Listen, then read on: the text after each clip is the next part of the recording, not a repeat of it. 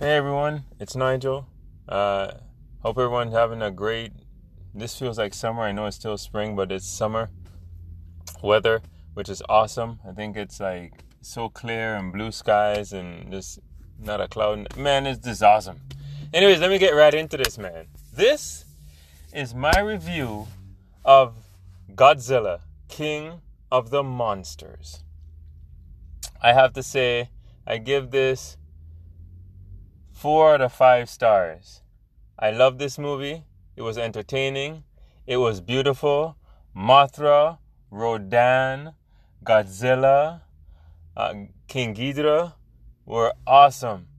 I mean, it, the fighting was brutal, vicious, intense. It was amazing. And they, they, Godzilla fought Ghidorah in, in Antarctica. He fought him in the ocean. And then he fought him in Boston. And I'm, oh my God, Ken Watanabe is back as Dr. Serizawa.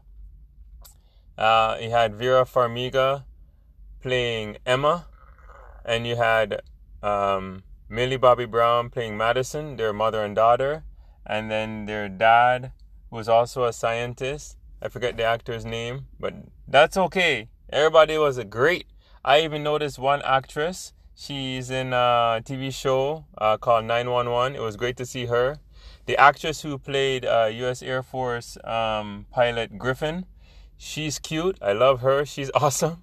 Too bad she got her leg. She got injured. Her leg, uh, I guess, um, uh, got hit with shrapnel. So hopefully she don't lose the leg in in the movie. But she was awesome.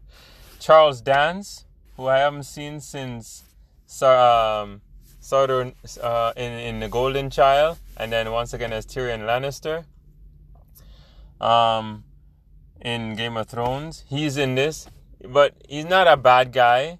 He's an eco terrorist. Well, he he's an eco terrorist, and I don't say that like lightly, because it seems that Emma and his character um, get together. Uh, they they she goes to him uh, with her Orca device, which is a device which works on bio audio bio um, acoustics, bioacoustics. So what she did, uh, oh, and Mark character, Mark is her ex-husband. They were married, had two children. So their story was like in 2014, five years ago, the first Godzilla movie.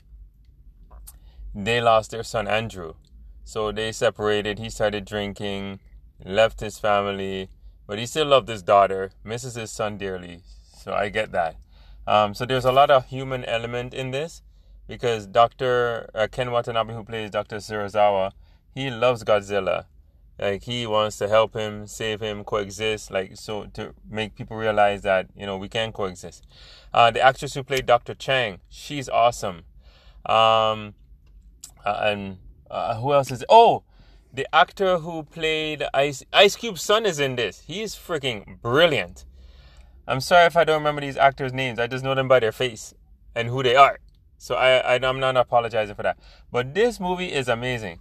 So Orca, based on bioacoustics, she's been able to get the sound that to communicate with each Titan. So she can communicate with Rodan.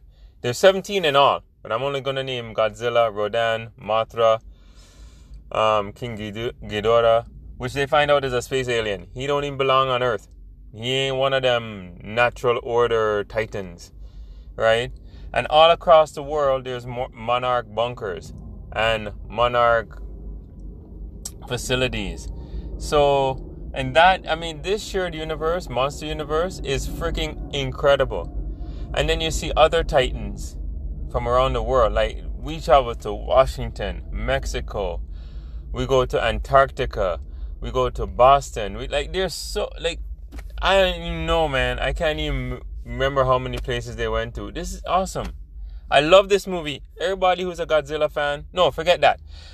If you love big lizards fighting based on radioactivity, and now what I noticed too, Ghidorah is electrical based because when he shoots out those electricity out of his mouth then they exactly they they it's like an emp they take out everything. It's like an emp surge. And they just take out everything.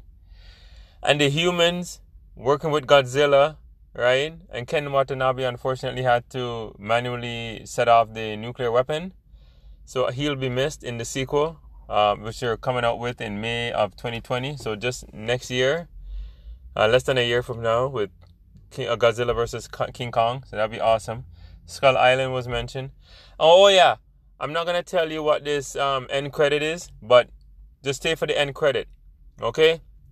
Um, it's awesome because and then Godzilla, man, I'm telling you, I was up in my chair, I was sitting up, I was moving forward, I was leaning forward, I was so excited. I'm like, yeah, doing hand signs and the yes, and then man, kill him and stomp in his face, and I even stomped my foot on the man. I was so excited.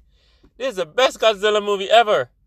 I mean, I'm not a Godzilla fan per se. Like I haven't watched all of them from 1954, but this was the most fun I've had watching Godzilla. I remember that Godzilla show too, the animated show. I think it was in the 90s. Yeah.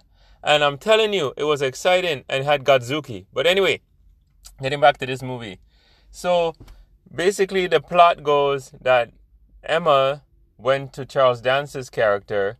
He was he's an eco-terrorist and he's hunting these creatures for his own ends and then the government of the United States or the monarch uh, the monarch uh, hearings they want the military to take charge and destroy these creatures.